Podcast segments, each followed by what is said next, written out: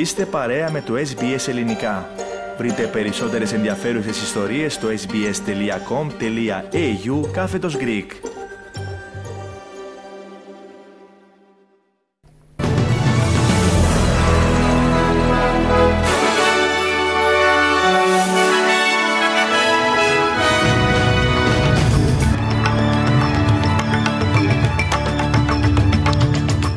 Οι αρχές του Queensland δηλώνουν ότι η προβλεπόμενη ένταση του τροπικού κυκλώνα Kirili έχει μειωθεί. Ο πρώην Πρωθυπουργός Σκοτ Μόρισον πρόκειται να ανακοινώσει την αποχώρησή του από την πολιτική. Η Αυστραλία άσκησε για πρώτη φορά εξουσίες κυρώσεων στον κυβερνοχώρο Ο επικεφαλής της εξωτερικής πολιτικής Ευρωπαϊκής Ένωσης, Τζόσεπ Μπορέλ, επέκρινε την απόρριψη της λύσης των δύο κρατών από το Ισραήλ και η κατάσταση της υγείας του Κυριάκου Μητσοτάκη δεν του επέτρεψε τελικά να ταξιδέψει στις Ηνωμένες Πολιτείες.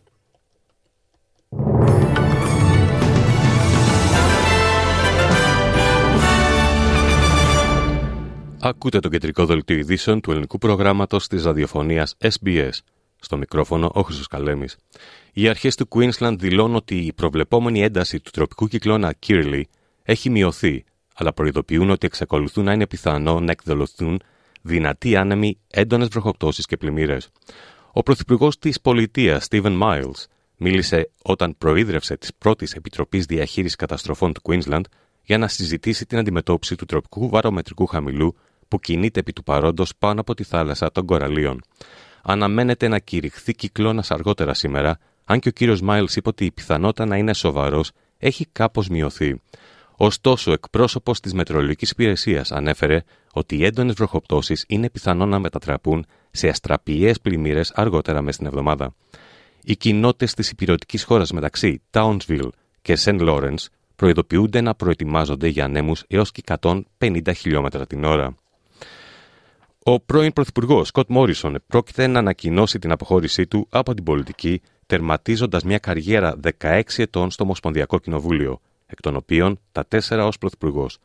Πηγές των φιλελευθέρων δήλωσαν στο ABC την πρόθεση του πρώην Πρωθυπουργού να ανακοινώσει την αποχώρησή του από την πολιτική τις επόμενες ημέρες. Η Αυστραλία άσκησε για πρώτη φορά εξουσίες κυρώσεων στον κυβερνοχώρο, οι οποίες επιβλήθηκαν σε έναν Ρώσο που εμπλέκεται στην παραβίαση του ιδιωτικού δικτύου της Medibank τον Οκτώβριο του 2022. Τουλάχιστον 9,7 εκατομμύρια πελάτες της Medibank υπέστησαν παραβίαση των δεδομένων τους και δημοσιεύτηκαν στο σκοτεινό ιστό κατά την επίθεση συμπεριλαμβανομένων ονομάτων, ημερομηνιών γέννησης και αριθμών τηλεφώνων.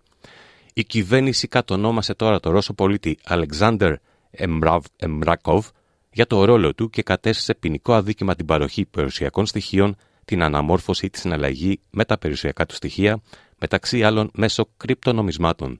Οποιαδήποτε παραβίαση θα τιμωρείται με φυλάκιση έως και 10 ετών. Η Υπουργός για την Ασφάλεια στον Κυβερνοχώρο, Κλέρο Νίλ, αναφέρει ότι πρόκειται για μια ιστορική ημέρα, χαρακτηρίζοντας την παραβίαση της Medibank ως την πιο καταστροφική επίθεση στον κυβερνοχώρο που έχει βιώσει ποτέ η Αυστραλία. We all went through it. Literally millions of people having personal data about themselves, about their family members taken from them and cruelly placed online for others to see. It helped us, I think, understand the enormous cost this problem will have to all of us as Australians if we don't step up to this challenge. It also showed us something about the caliber. Ο Πρωθυπουργός Άνθονι Αλμπανίζη δήλωσε ότι όλοι θα έχουν μείωση φόρων εν μέσω αναφορών ότι η κυβέρνηση εξετάζει το ενδεχόμενο να μετριάσει τις αμφιλεγόμενες φορολογικές μειώσεις του τρίτου σταδίου. Το Ομοσπονδιακό Υπουργικό Συμβούλιο συνεδριάζει σήμερα για να συζητήσει τις φορολογικές περικοπές, οι οποίες από την 1η Ιουλίου πρόκειται να δημιουργήσουν ένα ενιαίο φορολογικό κλιμάκιο για τους εργαζόμενους που κερδίζουν μεταξύ 45.000 δολάρια και 200.000 δολάρια ετησίως. Ωστόσο, δημοσιεύματα από τα μέσα ενημέρωσης του καναλιού 9 και του ABC αναφέρουν ότι υπάρχει ένα νέο σχέδιο για τη μείωση του ανώτατου φορολογικού κλιμακίου στα 180.000 δολάρια, μειώνοντας το ποσό που θα λαμβάνουν οι υψηλόμισθοι. Η συνέντευξη του Πρωθυπουργού στο Kiss FM αφήνει επίσης να εννοηθεί ότι οι φοροελαμφρύνσει μπορεί να επεκταθούν προς όφελος όσων κερδίζουν λιγότερα από 45.000 δολάρια ετησίω, οι οποίοι αρχικά είχαν εξαιρεθεί. Ο κ. Αλπανίζη δήλωσε ότι η κυβέρνησή του επικεντρώνεται στους μικρομεσαίους, αλλά δεν αναφέρθηκε άμεσα στο κατά πόσον οι ψηλότερα αμοιβόμενοι θα χάσουν τι οικονομικέ ελαφρύνσει. Uh, I support tax cuts, and everyone will be getting a, uh, a, a, a tax cut. Look, what, what we need to do across the board, what we're doing is looking at how we can help low and middle income earners. Middle Australia Οι Αυστραλοί τώρα πληρώνουν κατά μέσο όρο πάνω από 600 δολάρια την εβδομάδα στο ενίκιο κατοικίας, εν μέσω μια ανησυχητικής αύξησης της ζήτησης για υπηρεσίες αστέγων. Τα νέα στοιχεία που δημοσίευσε η CoreLogic αποκάλυψαν την εκτείναξη του κόστου στέγασης σε ολόκληρη τη χώρα, καθώς οι ενοικιαστές αντιμετωπίζουν ένα μέσο κόστος 31.252 δολαρίων ετησίως για να έχουν μία στέγη πάνω από το κεφάλι τους. Το ενίκιο έχει αυξηθεί κατά 164 δολάρια κατά μέσο όρο στα 601 δολάρια την εβδομάδα το Δεκέμβριο του 2023 από 437 δολάρια την εβδομάδα τον Αύγουστο του 2020. Το Σίδνεϊ κατέκτησε την κορυφή ως η πιο ακριβή πόλη για να νοικιάσει κανείς με κόστος 745 δολάρια την εβδομάδα, ακολουθούμενο από την Καμπέρα και το Πέρθ. Το τμήμα του ακαθάριστου μέσου εισοδήματος των οικοκυριών που απαιτείται για την πληρωμή του ενοικίου εκτινάχθηκε από 26,7% του εισοδήματος το Μάρτιο του 2020 σε σχεδόν το 1 τρίτο το Σεπτέμβριο του περασμένου έτους.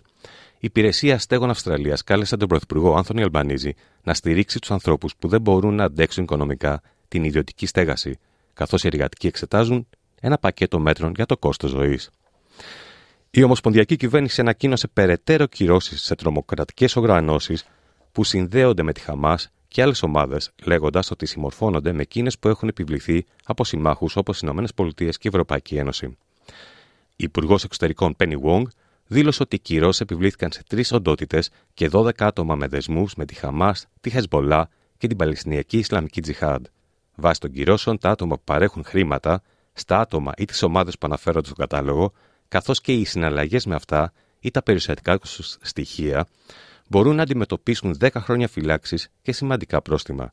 Η γερουσιαστής Wong αναφέρει επίσης ότι το πρόσφατο ταξίδι της στη Μέση Ανατολή επιβεβαίωσε την υποστήριξη της κυβέρνησης στη λύση δύο κρατών για το Ισραήλ και την Παλαιστίνη. Η Υπουργός ρωτήθηκε από τους δημοσιογράφους σχετικά με την απόρριψη του Ισραηλινού Πρωθυπουργού Μπένιαμιν Νετανιάχου ενός προτινόμενου Παλαιστινιακού κράτους. Any pathway to peace uh, requires progress towards an independent Palestinian state, and that that is the best way to ensure uh, peace and security and dignity.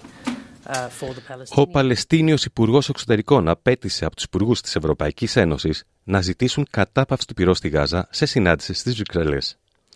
Ο Ριάντ Αλ Μαλίκη κάλεσε επίσης τα 27 κράτη-μέλη να καταδικάσουν την απόρριψη από τον Ισραηλινό Πρωθυπουργό Μπέναμιν Νετανιάχου της λύσης των δύο κρατών για την Παλαιστίνη και το Ισραήλ. Επανέλαβε επίσης εκκλήσεις για κατάπαυση του πυρός στη Γάζα. Every day that we, are, we show hesitancy, people are being killed. Innocent people are being killed, children and, and, and women and elderly, and this is intolerable and unacceptable. The life of Palestinians really matter. Ο επικεφαλής της εξωτερικής πολιτικής Ευρωπαϊκής Ένωσης, Γιώσεπ Μπορέλ, επέκρινε την απόρριψη της λύσης των δύο κρατών από το Ισραήλ και κάλεσε τους υπουργούς της Ευρωπαϊκής Ένωσης να εξετάσουν το ενδεχόμενο κυρώσεων κατά του Νετανιάχου και άλλων που εμποδίζουν τα ειρηνευτικά σχέδια. Έρχεται εν μέσω αναφορών ότι το Ισραήλ έχει παράσχει στη Χαμάς μια πρόταση που περιλαμβάνει έως και δύο μήνες παύσης των μαχών ως μέρος συμφωνίας πολλών φάσεων που δίνει προτεραιότητα στην απελευθέρωση όλων των ομήρων. Περνάμε στην Ελλάδα. Η κατάσταση υγείας του Κυριάκου Μητσοτάκη δεν του επέτρεψε τελικά να ταξιδέψει στις ΗΠΑ όπως και ήταν προγραμματισμένο. Ο Έλληνας Πρωθυπουργός παρέμεινε πυρετό λόγω γρήπης που διαγνώστηκε, επιστρέφοντας από τον Ταβός με αποτέλεσμα το ταξίδι να κυρωθεί. Παράλληλα, το Υπουργικό Συμβούλιο θα πραγματοποιηθεί σύμφωνα πληροφορίες την Τετάρτη ή την Πέμπτη ανάλογα με την πορεία της ανάρρωσης του Πρωθυπουργού. Ενώ, όπως έγινε γνωστό, ακυρώθηκε και η ομιλία του στη Βουλή για τη συζήτηση του νομοσχεδίου για την επιστολική ψήφο. Γυρίζουμε στην Αυστραλία. Αναζητείται μια γυναίκα που δεν κατάφερε να επιστρέψει στην κατασκήνωσή της ενώ πήγαινε να μαζέψει νερό στην κεντρική ακτή της Νέας Νότιας Ουαλίας. Η Μελίσσα Ρίβ είναι μια έμπειρη κατασκηνώτρια που πέρασε τον τελευταίο μήνα κατασκηνώνοντας μόνη της στο Onley State Forest δυτικά της λίμνη Macquarie. Η αστυνομία ειδοποιήθηκε όταν ένα μέλος της οικογένειάς της πήγε να αφήσει τρόφιμα στο κάμπινγκ και ανακάλυψε ότι η κυρία Ρίβ δεν ήταν εκεί. Είχαν μιλήσει νωρίτερα όταν η κυρία Ρίβ είπε ότι πρόκειται να περπατήσει στο δάσος για να μαζέψει νερό. Τώρα διεξάγεται συντονισμένη έρευνα στην περιοχή.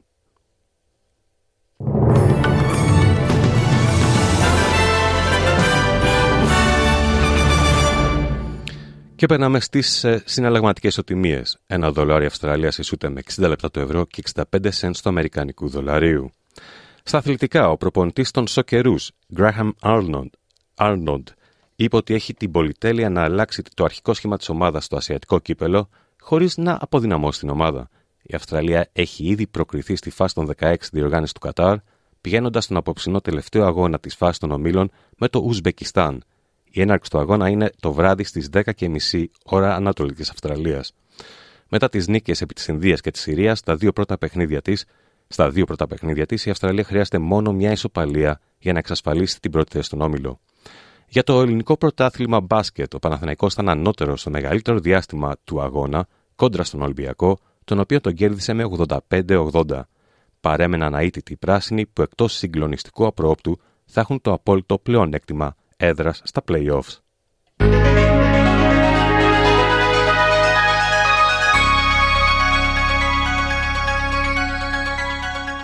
Και περνάμε στην πρόγνωση του αυριανού καιρού στις μεγάλες Αυστραλιανές πόλεις. Σίδνεϊ ηλιοφάνεια 19 με 30 βαθμούς. Μελβούρνη αραιές νεφώσεις 21 με 33. Αδελαίδα αραιές νεφώσεις 23 με 31 βαθμούς Κελσίου. Wollongong κυρίως ηλιοφάνεια 19 με 29 βαθμούς. Newcastle ηλιοφάνεια 19 με 32. Perth ηλιοφάνεια 16 με 29 βαθμούς Κελσίου. Hobart πιθανότητα πρωινών βροχοπτώσεων 15 με 28 βαθμούς. Καμπέρα αραιές νεφώσεις 13 με 31. Brisbane αραιές νεφώσεις 23 με 30 βαθμούς. Cairns αραιές νεφώσεις 25 με 35 βαθμούς Κελσίου. Darwin βροχοπτώσεις πιθανότητα καταιγίδων 26 με 31 βαθμούς. Στην Αθήνα σήμερα νεφώσεις 7 με 13 βαθμούς, στη Λευκοσία επίσης νεφώσεις 11 με 17 βαθμούς Κελσίου. Σε αυτό το σημείο ολοκληρώθηκε το κεντρικό δελτίο ειδήσεων του ελληνικού προγράμματος της ραδιοφωνίας SBS που επιμελήθηκε και εκφώνησε ο Χρήστος Καλέμης. Θα είμαστε πάλι μαζί στις 4.30 με τους κυριότερους τίτλους ημέρας και στις 5 με ένα σύντομο δελτίο ειδήσεων. Μετά τα σύντομα μηνύματα του σταθμού μας, θα είναι μαζί σας ο Ευθύμιος Καλός με το υπόλοιπο πρόγραμμα της σημερινής εκπομπής.